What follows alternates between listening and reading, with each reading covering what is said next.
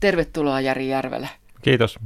Olet kirjoittanut tiukkaa ajankuvaa ja löytänyt mielenkiintoisen näkökulman. Dekkarissasi Tyttö ja pommi, graffitin tekijät ja vartijat taistelevat julkisesta tilasta. Ja sä oot ihan selvästi graffitimaalareiden puolella. Mietin vaan sellaista, että entinen punkkari Jari Järvelä taitaa kummitella taustalla. Joo, no ehkä mä oon pienten ihmisten puolella, mutta se punk, punkhan oli aikoinaan jonkinlaista yhteiskunnallista protestia kuitenkin ennen kuin se täysin kaupallistui etupäässä ja sitten tuli nykyään jo retroa, mitä voi semmoinen kuusikymppinenkin mielellään... Tennarit jalassa. Niin, puku päällä melkein mennä punkkonserttiin. Mutta kyllä siinä oli se yhteiskuntakritiikki oli ehkä semmoinen ääni, jota ei muuten kuultu, niin punkin kautta ja saatiin kuuluvaksi sekä sanotuksissa, mutta kyllähän punkkiin liittyy myös tätä, että seiniin vedettiin jotain tekstejä ja semmoinen tietynlainen rosonen ilmaisutyyli myös visuaalisesti. Ja mä olen aina kuitenkin pitänyt sellaisesta kääntöpuolesta, kaupunkien kääntöpuolista, pimeistä puolista, mitä tällä hetkellä kuitenkin graffiti edustaa. Että se on semmoista huutavan ääntä jonkinlaista erämaasta sieltä mainosten keskeltä, mistä on muuten tosi vaikea päästä esiin. Ja se on aika hämmentäväkin nykymaailmassa, joka on niin valtavan visuaalinen, kuinka sitten jotkut yksittäiset graffitit herättää niinkin paljon huomiota, närkästystä, jopa raivoa. Mainitsit ennen haastattelua, että sinussa elää vieläkin jonkinlainen punkkari. Käytkö maalaamassa Kotkan kotipaikkakuntasi seiniä? en ole, en ole niitä, Et sitä tehnyt. voi myöntää. Mutta visuaalikko on kyllä minussa vahva, huomaan, että kyllä mä aika hyvin bongailen kaikkea kaupunkikuvan erikoisuuksia. No tässä dekkarissasi Tyttö ja pommi on kaksi päähenkilöä. 19-vuotias graffitin tekijä tyttö Metro. Hänen isänsä on Kongosta ja äiti Kouvolasta. Toinen päähenkilö on vartija Jere. Sinulla on hyvin laaja tuotanto. Sä olet kirjoittanut romaaneja, lyhytproosaa, näytelmiä, kuunnelmia. Tyttö ja pommi on sinun ensimmäinen jännitysromaanisi. Minkä takia sä lähdit rikoksen tielle, Jari Järvelä? Mulla oli aluksi tämä hieno teema, joka mä oli kiinnostanut jo pari-kolme vuotta ennen kuin mä lähdin kirjoittamaan graffiteista. Eli graffiti. Ja mä jotenkin, se ei ollut tullut mun vastaan kaunokirjallisuudessa, että siitä on tosi vähän kirjoitettu kaunokirjallisuutta tai jännäreitä. Mutta mä en ollut jännäriä sinänsä edes harkinnut. Mulla oli vaan tämä graffiti-teema, mutta jotenkin vaikeasti kääntyi tekstiksi. Mä, mulla oli ongelma, että mitä kautta mä lähestyisin ja kirjoittaisin romaanin siitä.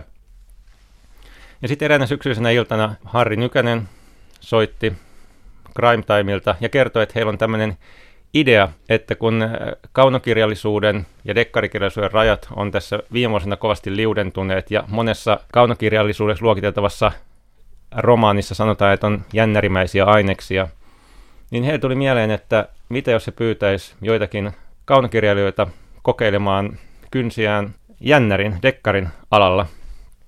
Ja siinä kun se Harri selitti tätä sinänsä mun mielestä erinomaista ideaa, niin mun päässäni alkoi palaset loksahella paikoilla ja mä tajusin, että tämä graffiti, että mulla on aihe valmiina jo nimenomaan tämmöinen kaupunkien pimeä puoli ja koko se miljö, teema ja maisema, että se jännäri on juuri oikea tapa tuoda se esiin.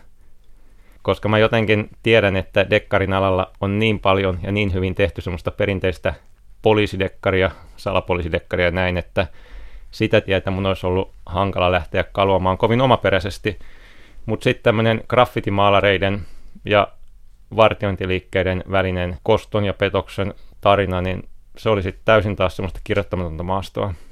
Romaanissasi vartijat käyvät graffitimaalareiden kanssa sotaa julkisesta tilasta. VR on palkannut vartijat ottamaan kiinni tuhrioita, tämä on vartioiden nimitys. Vartioita graffitimaalarit kutsuvat rotiksi. Tuhriat ovat vartioille bakteereja.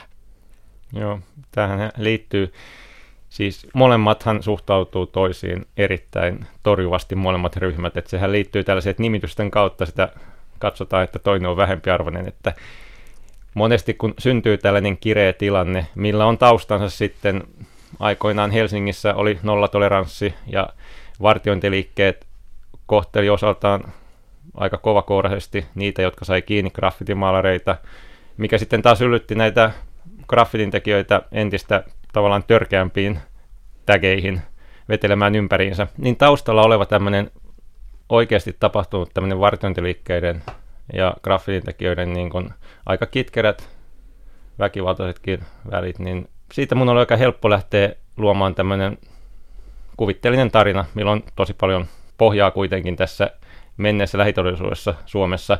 Ja VR ollut kuitenkin aika esillä selvästi. Silloin on ollut tosi tiukka suhtautuminen graffitin tekijöihin, siis menneisyydessä, ja kyllä mun ymmärtääkseni ne yhä on aika tarkkana, ettei kukaan tule puhumaan myönteisen sävyyn graffiteista ja VRstä samassa lauseessa. Romanin alussa on siinä Dekkarin tytön ja pommin alussa, niin kaksi graffitin tekijää on ratapihalla maailmassa junanvaunuja, joutuu vartijoiden väijytykseen, toinen kuolee ja siitä kaikki saa sitten alkunsa. Mennään tähän julkisen tilan hallintaan vähän myöhemmin. Vartiointiliikkeet ovat nykyisin turva-alan yrityksiä. Mistä se mielestäsi kertoo? Vartiointiliikkeet on yleistyneet tosi paljon, paisuneet ja siitä on tullut valtavan iso bisnes Suomessa, mutta myös koko läntisessä maailmassa. Ja se on tietynlaista semmoista naamioimispeliä, että vaihdetaan nimi sitten turvallisuusalan yritykseksi. Että mun mielestä se omalta, omalta tavallaan sai alkunsa jotenkin, ne ei suoraan ole verrannollisia toisensa tietenkään tapahtumat, mutta jotenkin tämmöinen turvallisuusalan valtava nousu niin käynnistyi jo siitä, kun kaksoistornit tuhoutui silloin 2000-luvun alussa, ja sen jälkeen USA lähti Afganistaniin ja Irakiin, missä on ollut semmoinen vuosia jatkunut pitkittynyt sotatila, mikä ei jotenkin tunnu millään loppuvan, mutta mitkä yritykset siitä on eniten hyötynyt Yhdysvalloissa on turvallisuusalan yritykset, joilla ei oikeastaan haluakaan saada tämmöistä kestävää kriisiä taitettua. Naomi Klein tästä on paljon kirjoittanut muun muassa. Kanadalainen kirjailija ja kansalaisaktivisti. Kyllä. Ja nämä turvallisuusalan yritykset on kasvanut aivan mahtavasti. Yhdysvalloissa on noussut pörssissä siis moninkertaisiksi niiden arvot. Mutta kyllä tämä on omalla tavallaan heijastumaa sitten Suomessa myös, että tämmöinen turvallisuus myy, se on isoa bisnestä. Ne on paisunut valtavasti kymmenessä, 15 vuodessa nämä turvallisuusalan yritykset, mitkä ennen oli vartiointiliikkeitä. Ja meille kaupataan turvattomuutta nykyään, että maailma, on, maailma ja Suomi ja kaupungit ovat hirvittävän turvattomia, koska jos meille ei luotaisi sitä vaaran ja uhan tunnetta, niin eihän tämmöisiä yrityksiä tarvitsisi. Ja mun kirjassa mä yritän sitten jotenkin tuoda esiin myös sen, että tämmöiset graffitin tekijät on loistava uhka kaupungissa, että niitä jahdataan, mutta ne pitää myös olla olemassa, että toinen käsi piiskaa ja toinen ruokkii niitä, koska ilman graffitin tekijöitä niin kaupungit olisi yhtäkkiä paljon turvallisempia tällaiselle vartiointipalvelun yritykselle jatkat ajatteluasi näin, että siis kirjassasi, että tämmöinen turva-alan yrittäminen on ainoa bisnes, joka lama-ajan Suomessa kukoistaa. Kyllä, ajatellaan, että vielä kymmenen vuotta sitten riitti, kun kodissa oli yksi palovarotin ja lapset pidettiin pois tulitikkujen äärestä. Mutta nykyään Nykyään kaupataan jo valvontakameroita koteihin, jopa puhelinyhtiötkin kauppaa kaikenlaisia järjestelmiä, että vaikka olisit toisella puolella maailmaa, voit tarkkailla omaa kotiasi valvontakameroista. Ja kaikki pihavalaistuksien paraneminen ja kohta varmaan tulee jotkut alkaa miinottaa jo talojensa ympäristöä, jos tämä trendi jatkuu tällaisena, mutta että kaupungeissa sitten valvontakameroiden määrä on lisääntynyt ihan hirvittävästi, että mä luulen, että jossain Helsingissä tai Kotkassakaan, niin ei montaa metriä pysty ihminen kävelemään, etteikö joku kamera sitä ulkona seuraisi. Ja ketkä näitä kameroita sitten toisessa päässä katselee, niin poliisi on ulkoistanut nämä hommat näille turvallisuusalan yrityksille. Et me ollaan jännästi menty kohti tämmöistä orvelmaista maailmaa, missä meitä valvotaan koko ajan. Ja se on aika epämiellyttävä ajatus. Ja jotenkin mä haluaisin siellä taustalla tuoda tämän esiin, että kelle me loppujen lopuksi, kelle julkinen tila kuuluu. Romaanissasi vartijat pahoinpitelevät graffitimaalareita hyvinkin väkivaltaisesti. Niin, mä, no, mä nyt korostan, että kysehän on aina yksilöistä, jotka tekee ratkaisuja, että en mä nyt usko, että mikään tuommoinen firma lähtökohtaisesti niin kuin ohjeistaa mihinkään, mutta kun tulee semmoisia yllättäviä tilanteita, niin ihmiset reagoivat niihin eri tavalla. Ja mun mielestä on, se on selvää, että jos sun varustuksena on teleskooppipamppu ja kaikkea muuta niin kuin voimankäyttövälinettä, niin se kynnys on herkempi sitten, kun alkaa ottaa päähän, niin tehdä jotain. Kun sua vastas on joku semmoinen päätään aukova tyyppi, joka ei suostukaan niin kuin tekemään sillä tavalla, kuin sä haluaisit tehdä, niin sitten jos sulla on se pamppu lähellä, niin siihen joskus tartutaan tosi herkästi. Ja näissä tilanteissa on monesti ongelma se, että kun on semmoinen joku hupparipäinen teini-ikäinen vastassa pari-kolme virkapukusta tai haalaripäistä turvallisuusvalvojaa, niin kenen sanaan uskotaan sitten? Helsingissä silloin aikoinaan, kun pidettiin tätä nollatoleranssia, mihin liittyi sitten tiukkaa tämmöistä VR ja näiden graffitin välistä vääntöä ja taistelua elintilasta, niin silloin oli useampia tapauksia, jolloin saattoi käydä joku tämmöinen väkivaltainen teko.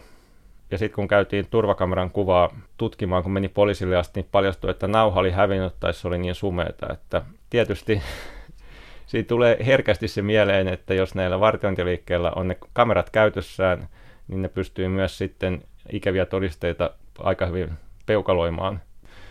Kyllä se mun mielestä nykyyhteiskunnassa on aika iso ongelma, jos poliisin ja kansalaisten välissä on tällaisia niin kuin aika omatoimisesti toimivia, yhä laajenevia instansseja. Ne, jotka saavat yhä enemmän poliisien työtä hoidettavakseen. Joo, ja poliisillahan on ne omat isot linjansa, murhat ja talousrikokset ja tällaiset näin, ja nehän on kyllä tyytyväisiä, jos joku muu hoitaa tämmöisten katujen kunnossapidon ja siistimisen tietyllä tapaa. Niin keitä ne oikein suojelevat lopulta? Ajattelin vaan tässä, kun luin tyttö- ja pommi-dekkaria, että eikö niiden pitäisi suojella kansalaisia? Miten määritellään ne, joita ei suojella? Mä kun asun tuolla Kotkassa, missä on nykyään tosi paljon työttömyyttä ja sitten jonkinlainen valtava rakennemuutos, kun tehtaat on, tehtaita on pantu kiinni, niin siellä on tullut tosi paljon sellaisia nuoria ja hyvin erikäisiä ihmisiä, joilla on joten tulevaisuus hävinnyt kokonaan. Ja oikeastaan nykyisessä elintilassa, jolloin ne ei ole kauhean tuottavia veronmaksuja ja näin, niin nehän on oikeastaan tämmöisten turvallisuuspalvelujen potentiaalisia vihollisia. Mutta eihän se niin pitäisi mennä, että, että jos elämä sua murjoo valmiiksi, niin sit sus, sitten susta tulee helposti myös sellainen ei-toivottu ihminen katukuvaan. Nämä on kauhean isoja kysymyksiä, ja ehkä sen takia tuommoinen dekkari, jonka pää, dekkarinhan jonkinlainen pääasia on kuitenkin myös se, että se tarina on niin kuin jollain tavalla vetävä ettei lähde liikaa rönsyämään. Mutta dekkari on yllättävän hyvä konsti verrattuna kaunokirjallisuuteen myös tuoda esiin aika rajuakin yhteiskunnallisia asioita. Et mäkin yllätyin, kun mä aloin kirjoittaa tota, että kuinka paljon se eroaa sitten tein edellisen romaanin Parempi maailma, missä puhuttiin rasismista ja näin, ja se oli selkeästi sellainen kaunokirjallinen. Ja siinä joutui koko ajan olemaan sellainen niin kuin nuoralla, ettei vaan menisi liian osoittelevaksi jotenkin.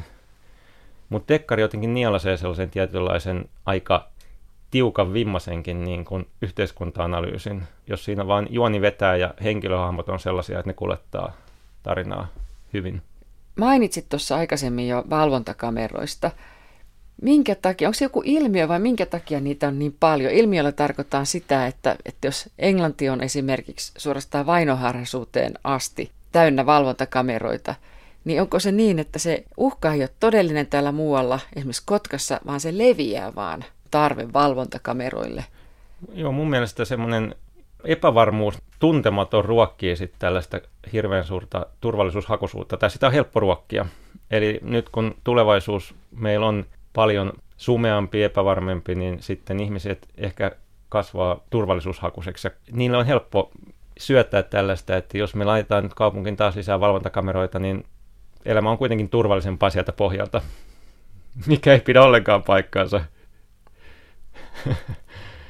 Kyllähän se, jos mennään asian ytimeen, niin ainoat, jotka sitä hyötyy, on nimenomaan tämmöiset niin kuin, niitä turvallisuuskameroita myyvät ja käyttävät firmat. Et sehän on niin kuin ihan puhdasta bisnestä, mutta se on jo, jollain kummalla, että jotenkin se terroristisku sinne kaksoistorneihin silloin 2001, kun se oli, niin se muutti yhtäkkiä maailmaa niin paljon, että länsimaissa alkoi olla hyvää bisnestä niin kuin luoda ihmisille myös sellaisia uhkakuvia, jotka ei toteudu, ja tehdä niissä rahaa.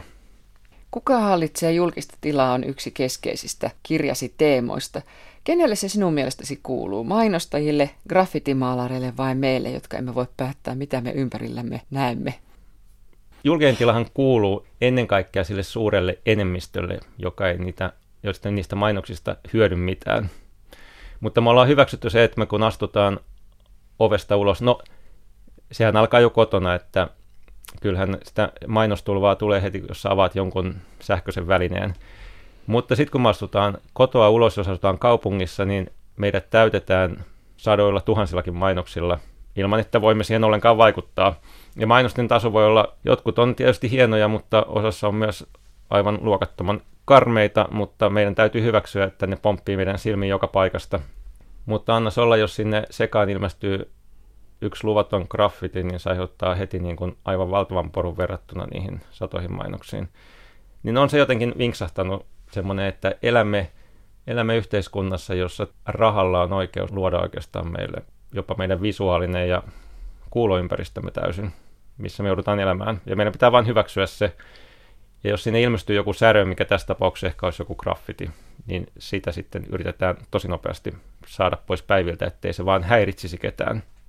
Minkä takia maksamalla saa julkisen tilan käyttöönsä? Niin, toi on hyvä kysymys. Minkä takia Putin sai Sotsiin olympialaiset tai minkä takia valko pelataan jääkiekon MM-kisat, vaikka molemmat maat on tunnettu niin kuin aikamoisista ihmisoikeusongelmistaan rahalla.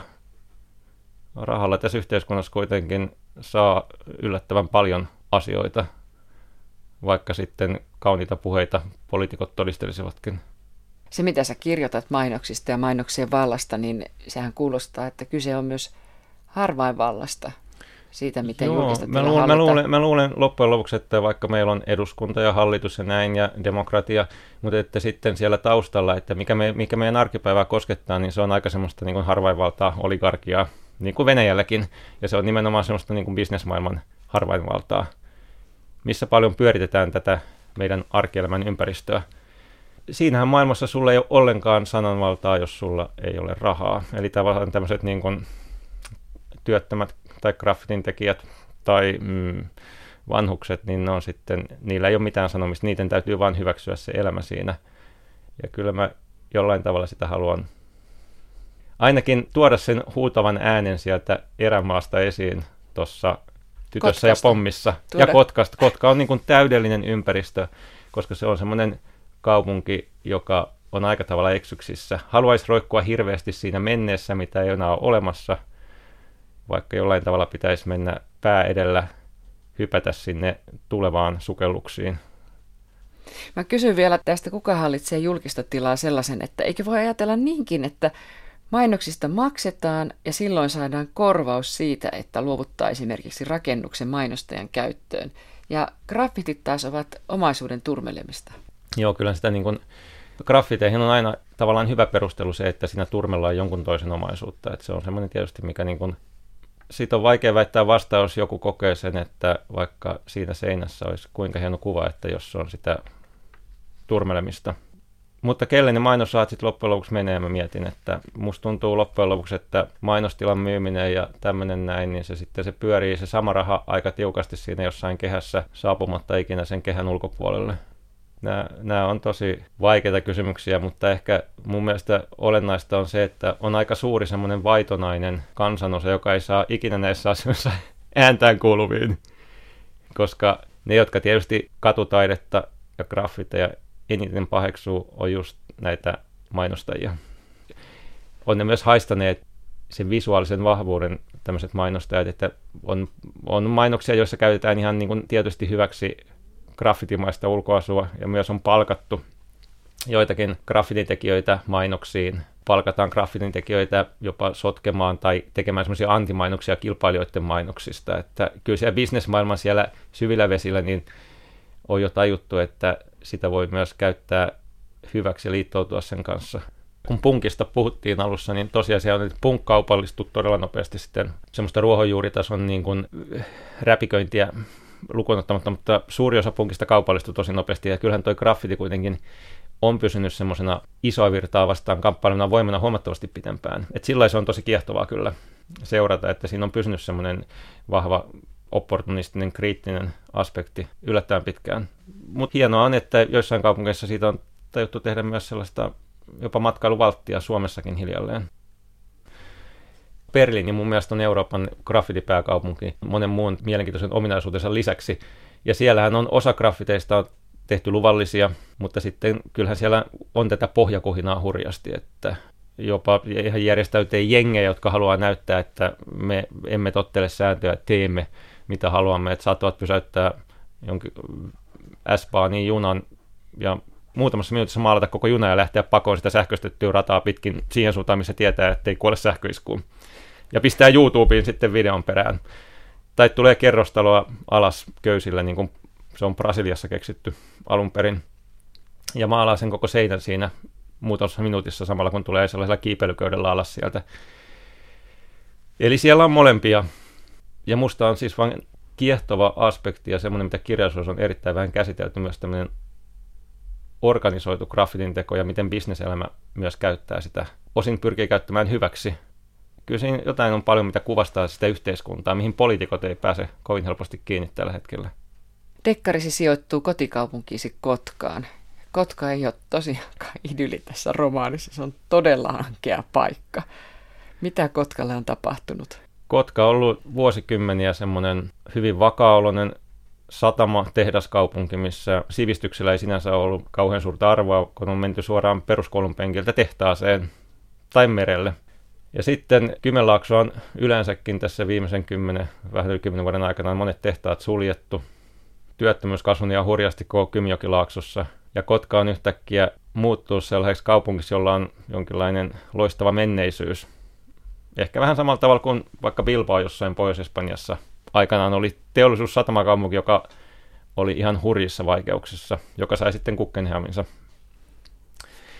Mutta tämmöinen kotka, jossa vielä roikutaan jotenkin niissä menneisyyden osin jo haamuissa ja siihen sisältyy myös semmoista saaristokaupungin jonkinlaista sisäänpäin kääntyneisyyttä, kun pitäisi jo sännätä ulospäin sinne horisonttiin, niin musta se on tosi mielenkiintoinen maaperä, mistä tämmöinen graffitimainen protesti kyllä näkee puhkeamistien, mutta missä myös kärjistyy sitten helposti väkivalta, koska eihän tässä nyt viimeksi eilen vai toissapäivänä löytyi taas yksi murhan uhri sieltä Kotkasta, että kyllähän siellä näitä veritekoja tapahtuu Suomeen nähden ihan hirveän paljon. Kotkan kautta sä kuvaat myös koko Suomea koskettanutta rajua rakennemuutosta, vai oliko se sun tarkoituksessa? Kyllä mä joo, mun mielestä Kotka on siihen hirveän hyvä, tai oikeastaan Kymjoki senhän näkee myös niin kuin politiikan kentän muutoksessa siinä, että siellä niin kuin Kouvola, Kotka, niin perussuomalaisten kannatus on noussut varmaan eniten Suomessa, mikä jotenkin on hyvä esimerkki tällaisesta toisaalta hukassaolosta, mutta siis kauhean vahvasta protestihalusta.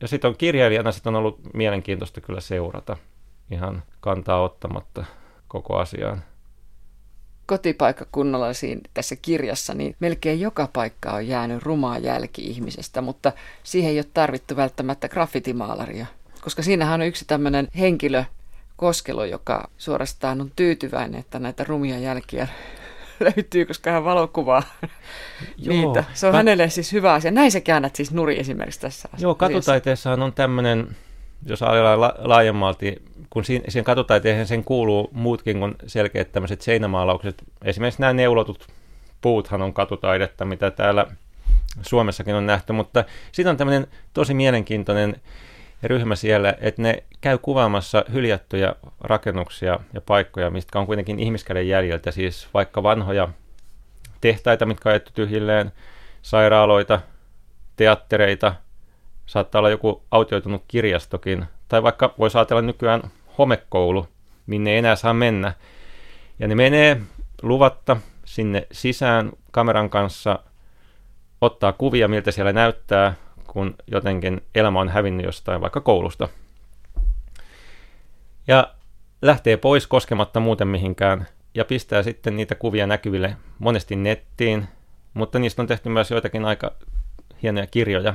Ja mun mielestä just tämmöinen Kymijoen seutu, missä on tosi paljon mennyt firmoja nuriin ja kouluja lopetettu ja kaikki, niin se on pienoiskoossa jollain tavalla nykysuomi, mutta sinne, sinne sopii siihen tarinaan hirvittävän hyvin tämmöinen, joka tallentaa valokuvin sitä, minkälaista oli hyvinvointi Suomessa joskus.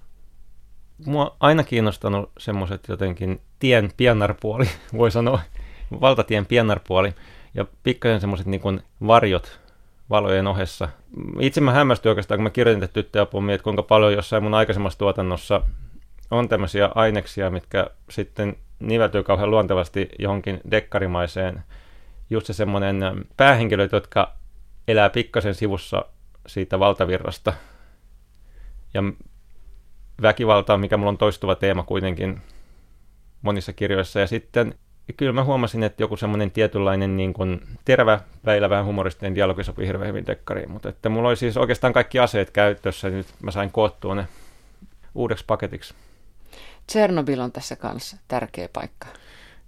Paikka, mikä mua on kiinnostanut myös vuosia hirveästi. Myös Fukushima toinen, mutta vähän kauempana, mutta Tsernobyl ehkä vielä konkreettisemmin sen takia, koska mä itse muistan sen keväisen viikonlopun, kun se posahti, tai oikeastaan sen viikon alun, kun kuultiin, että se oli posahtanut. Sitä ei Suomessa kerrottu silloin mutta tähän tarinaan nyt mä sain se jotenkin luontevasti ujutettua sen takia, koska Ukrainassa jäi tyhjäksi kokonainen kaupunki, missä ei ole saanut asua sen jälkeen. Ja mulla kun oli tämä autioiden paikkojen keräjä, niin hänen unelmamatkansa tietysti on päästä joskus kuvaamaan Tsernobylin tai Prypjatin kaupunkihan Suomessa, että Tsernobylin ydinvoimalla oli niin päästä kuvaamaan sinne Prypjatiin. Se on hänen semmoinen, niin kuin, kun jotkut haluaa pääsiäissaarille tai Etelä-Amerikkaan tai Rio de Janeiro, niin hänelle se elämän unelmatka on niin kuin päästä kahdeksi viikoksi sinne Prypjatiin, mutta sinne kun ei luvalla pääse, niin siellä sinne pääsee vaan salaa. Sinänsä konstit on, koska Prypjat jokea pitkin sinne pystyy kyllä menemään niin, ettei kukaan paa matkaa poikki. No sä oot puhunut siitä, että sä itse pidät kovasti rappiopaikoista, niin oot sä käynyt siellä? En ole siellä vielä käynyt. Mä, tota, Onko se en... unelma? yksi, yksi unelmista olisi kyllä päästä, koska jotenkin se on semmoinen, mua kiinnostaa tällaiset niin ihmisen toiminnalla niin pakkohylätyt seudut kyllä aika paljon, että Mä oon joskus lukenut semmoisen aika tuoreen yhden journalistin englanninkielisen kirjan, joka kertoo tämmöisistä maailman matkailukohteista, mihin normaalisti ei mennä, ja siinä on just tämmöisiä jotain Meksikolahden öljyjalostusseutuja, ja sitten siellä käydään muun muassa täällä Tsernobylissä, ja, tai sitten jossain Tyynellämerellä kelluvassa jätelautassa, tai sen äärellä, ja onhan se omanlaistaan matkailua sekin. Ehkä se kertoo enemmän meistä ihmisistä kuin ne aurinkorannat, koska niillä alueilla loppujen lopuksi pyöritetään sitä, että tämä meidän länsimainen elämämme saa jatkua niin, että tietokoneet pyörii ja katuvalot syttyy. Kyllä siitä jää aika hurjat jäljet, mutta se on sitten toista tarinaa. Ovatko Jari Järvellä graffitit sotkua vai taidetta? Mun mielestä niin kuuluu molempia, että en mä, en mä itse arvosta sellaista niin umpimähkäistä niin kuin täkien laittoa sinne sun tänne, mitä nyt voi ajatella, että joku on jostain pompeista alkaen varmaan harrastettu, että kyllähän sielläkin niitä vessaraapustuksia löytyy. Semmoista tussilla vetämistä seinään tai, seinään tai johonkin tota lyhtytolppaan, että se, se ei kuulu niin kuin ollenkaan siihen lajin graffiteja, mitä mä pidän hienona. Niin, että siinäkin olemassa se oma toritaiteensa. Siellä on, ja, ja se roska, suoranainen roska. Mutta siellä on sitten myös sitä taidetta ja komeita ja myös sitä, että se on se, jollain tavalla sitä harvinaista taidetta, missä myös on sanomaa aika monesti. Kuuluisin tämän hetken graffitin tekijä on Britti Banksy, josta kirjoitat myös tässä kirjassasi. Ja hänen henkilöllisyyttään ei vieläkään tiedetä. Mä oon miettimään sitä, että alkaako siitä tulla jo markkinointikikka, että Joo. hänen nimensä ei tiedetä tai henkilöllisyyttää. En tiedä, mutta se, kyllähän ne on ihan hurjia, ne ajatellaan kuinka tota, ne työt, mitä on esimerkiksi tämä tyttö ja pommi, mikä on Banksin yksi työ, missä se on siis työ, missä pikkutyttö halaa pommia sellainen oikein onnellisen näköisenä, niin sehän on myyty tosi kovaa hintaan aarpurattu siitä seinästä irti ja myyty sitten huutokaupassa, että kyllähän se on niin kuin lähtenyt elämään omaa elämäänsä niin kuin taiteella ne Banksin työt. Mut, mutta Banksilla pitää sanoa, että sillä on kuitenkin aika semmoisia mun mielestä päteviä lausuntoja, mitä se sitten aina jossain vuotaa netin kautta tai muuten. Että sehän on kuitenkin sellainen graffitin tekijä, joka on hyvin tietoinen myös siitä omasta, että ääni kuuluu, että voi sanoa. Ja hänellä on tämmöinen, no se englanniksi menee, se on taiteen merkityksestä ja se on, mä sanon sen aluksi englanniksi, että se on art should comfort the disturbed and disturbed the comforted, eli taiteen tulisi lohduttaa häirinneitä on huono sana, mutta sellaisia ihmisiä, joilla on ongelmia, mutta häiritä mukavoituneita ihmisiä. Se on komea, miten taiteen tehtävä on, että se pitää herätellä kyllä niitä, jotka on retkahtaut sinne mukavuusalueelleen, mutta sitten sen pitää kyllä levotonta sielua antaa sille rauhaa ja ravinnetta. Totta, ja Banksin työt ovat todella sellaisia. Kyllä mä arvostan sitä, että esimerkiksi sinne Israel rakentamaan, palestinalaisalueiden ympärille rakentamaan muuriin on tehnyt näitä aika komeita töitään, siis näitä pakoreikiä tai jotain paratiisinäkymiä, että kun se on maalannut sinne reijän, että pääsee sitä reijästä ulos. Minkä takia graffitin tekijät ovat yleensä nuoria? No nuoruus on varmaan semmoinen elämänalue, että ihminen ei hirveästi mieti vielä sellainen varman päälle eteen eikä taakse, että se on semmoista hetkessä elämistä ja kauhean voimakasta elämistä ja ajatusta myös, että omat teot voi oikeasti muuttaa maailmaa. Ja mitä enemmän ikää ihmiselle tulee, niin siitä tulee jollain tavalla varovaisempi. Ja ajatus, että ajattelee enemmän sitä, että mitä kaikkea voi tapahtua, jos tämä meneekin pieleen. Epäonnistumisen pelko alkaa syödä ihmistä herkästi iän myötä, mutta nuoruushan on semmoista vimma ja toisaalta semmoinen rakkaus ja viha on niin kuin leimahtelee yhtä helposti monesti. Puhuit vaikuttamisesta, niin yksi henkilöistäsi on paroni. Hän on valinnut aika yllättävän taktiikan selvitäkseen yhteiskunnassa ja pystyäkseen vaikuttamaan. Hupparipojasta on tullut pukumies. Hän puhuu kirjakieltä. Kravatti on kaulassa. Mistä sä tämmöisen hahmon kehittelit, Jari Järvelä? Sanoppa se, mistä se mun mieleen tuli, mutta kyllä, se, kyllä siinä on joku semmoinen juonne, että jos yhteiskuntaa haluaa muuttaa, se on tietysti, että sun pitää ujuttautua järjestelmään. Näinhän, näinhän sanottiin jo punka-aikana, että jos haluat muuttaa poliisivoimia, niin ryhdy poliisiksi. Että sisältäpäin se onnistuu paremmin kuin ulkopuolelta. Jopa punkkarit tiedosti sen pohjimmiltaan. Paronilla on tämmöinen taktiikka, että kun se vetää puvun päälle ja on sellainen ää, pukumiesten ja naisten silmissä uskottava, niin se pystyy myös pyörittämään paremmin. Mä kirjoitin sinne aika semmoisen puolimutkikkaan, mutta mun mielestä aika nerokkaan tarinan, miten ne oli Tukholmassa niin kuin pannu, pannu tota, siirtolaisviraston mullin mallin just tällaisella niin kuin kampanjallaan. Kerro. No, ajatus oli, että siellä Tukholmassa, kun sijaitsee tämä virasto, mikä vastaa siirtolaisasioista, niin ne oli käynyt sitten sen seinille veteleen aluksi graffiteja, jonka jälkeen ne oli omissa nimissään lähettänyt paikallisiin lehtiin yleisönosastokirjoitusta, jossa niin kun suhtauduttiin kauhean kiukkuesti näihin kadulle töhryihin ja vähän niin kuin rivien välistä annettiin ymmärtää, että tätä se holtiton maahanmuuttopolitiikka tietää. Ja lehdet kun oli julkaissut sen, niin sitten ne lähetti taas toisinpäin yleisönosastokirjoituksia ja myös ihmiset alkoi niin innostua siihen mukaan ja lehdistössä syntyi väittelyjä radioissa ja kaikessa tästä näin, että, että puolesta vai vastaan maahanmuuttoa ja Samaan aikaan ne kävi maalailemassa lisää graffiteja ja myös poistamassa itse niitä tekemiään graffiteja ja laittamassa semmoisia julisteita sinne kaupungin seinille, missä niin kuin kaupunki ilmoittaa poistavansa kaikki graffitit, jotka eivät ole heidän mielestään tarpeeksi hyviä. Ja aikansa kun oli tätä jatkanut tällaista voi sanoa kahden rintaman sota, jossa ne oli molemmilla puolilla itse, niin ne kutsu paikalle tiedotustilaisuuden, mihin oli kutsuttu tämän siirtolaisvirasto ja Tukholman kaupungin väkeä, jotka ei tienneet ollenkaan, mistä on kyse ja mistä heitä syytetään. Ja ihmiset oli, sen kaupungin osan ihmiset oli jo niin kiukkusia siinä vaiheessa, että se meni täysin tällä hetkellä kun ne tilasi paikalle vielä valtavasti pizzoja Tukholman kaupungin laskuun. Mutta tulos oli sitten se, että sinne luvattiin niin kuin uusia graffitin maalauspaikkoja ja sitten nämä siirtolaisasioiden käsittelyajat lyhen. Ja siis tulos oli tässä esimerkkitapauksessa positiivinen.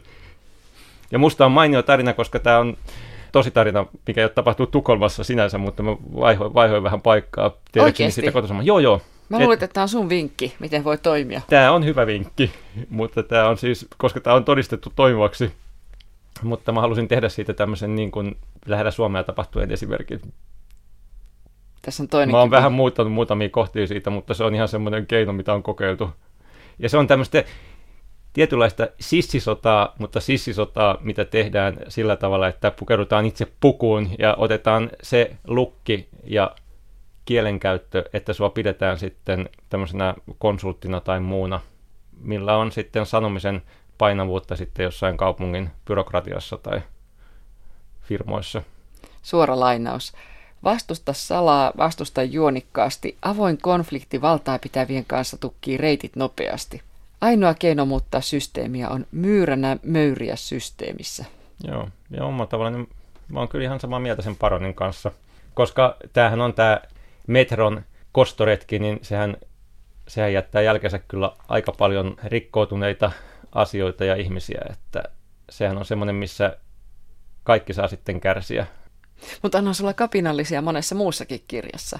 Ja on myös itsenäisiä tyttöjä, jotka rakastavat korkeita paikkoja. Niin, mähän, mähän on semmoinen tyttöenergiafani, mä huomaan näissä. Mulla on monessa alkaa olla tarinassa joku nuori nainen tai tyttö päähenkilönä. Siinä on jotain mun mielestä sellaista, ehkä ny- nyky-Suomessa voi sanoa, että ei, protesti on väärä sana, mutta sellaista, niin kuin, että miten asiat voi tehdä toisinkin. Että niin, niin monta tarinaa on kerrottu Suomessa ja Suomen ulkopuolella, missä on aina miehet vieinä ja päähenkilöinä, niin jos mä oman osani voin antaa sellainen, että nuori nainen on tarinan päähenkilö tässä tapauksessa, niin mä mielelläni teen sen.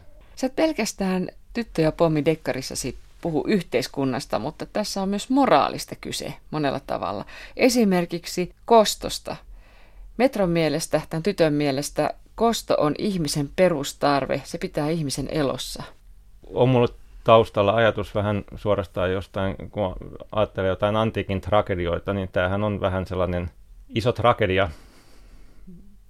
Mitkä tässä on ne isot teemat sitten, jos lähdetään tämän graffin ulkopuolelle, niin sehän on niin kuin rakkaus, joka, joka niin kuin katkaistaan alkuunsa ja se synnyttää koston. Ja siihen kun lisää vielä petoksen, että kyllähän on tämmöisiä jo antiikin tragedioista tuttuja valtavia teemoja, mitkä tuommoinen mahdollistaa. Koska sen jälkeen, kun sä oot menettänyt sulle tärkeimmän ihmisen elämässä, niin metron tapauksessa, niin se jättää jäljelle vaan sen, että haluaa kostaa. Mutta mitä kosto saa aikaa metrossa? No ei mitään pelkästään hyvää. Jos ajattelee jotain hyvää puolta, niin varmaan se sitten saa metron itsenäistymään jollain tavalla. Mutta se on aika kova kasvuntia sitten, koska se jättää sitten ympärilleen aika paljon sirpaleita. Minun mielestäni metro jumittuu kostoa Joo. ja pilaa elämänsä sillä. Mutta ehkä se tuommoisessa niin ympäristössä, joka on sekaisin, jos ajattelen Kotkan, Kotkan kaupunkia maisemana, niin se on se ei tarjoa kauhean paljon vaihtoehtoja siis ihmiselle, joka on ihan niin kuin pystyväinen, energinen ja tällainen. Ei se välttämättä tarjoa kauheasti eteenpäin menoa ja ulospääsyteitä. Ja sitten jos sä menetät jotenkin sen, mikä sulle elämässä on se, mikä sua pitää semmoisen veden pinnalla polkemassa, niin mun mielestä se metron käyttäytyminen on omalla tavalla aika loogista tuossa tilanteessa, mutta sopii siis jännäriin. Mutta siis mä yritän kuitenkin aina tehdä tarinoiden henkilöiden käyttäytymisen jollain tavalla loogiseksi, niin mun mielestä se on siis tuommoiselle tulisieluselle tytölle, niin yksi vaihtoehto, mihin se voi kääntyä se polku. Kirjoitathan sä muutenkin kostosta, sä pohdit sitä ihan selvästi. Joo. Et mitä kostoa, mitä se saa aikaa? No kostoa ei saa aikaan loppujen lopuksi mitään järin hyvää, mutta ei se välttämättä ole mikään päätepiste kuitenkaan ihmiselossa. Ihmisellä voi olla elämässään vaihe, jolloin se niin kuin hallitsee sitä, niin kuin joitain toista hallitsee vaikka kateus, mikä ei ole kiva tunne sekään. Ehkä kateus ja kosto eroaa sillä lailla, että kosto on sitten semmoinen, että se muuttuu sellaiseksi toiminnaksi ulospäin, kun kateus taas kalvaa sisältä. Moraalisestihan ne kummatkaan ei ole kivoja asioita, mutta väittäisin, että kosto on kuitenkin näistä kahdesta se, mistä ihminen voi päästä vielä niin kuin jatkamaan eteenpäin. Kateus helposti jumittaa sut vaikka vuosikymmeniksi jurnuttamaan, kuinka sua on kohdeltu elämässä täysin väärin.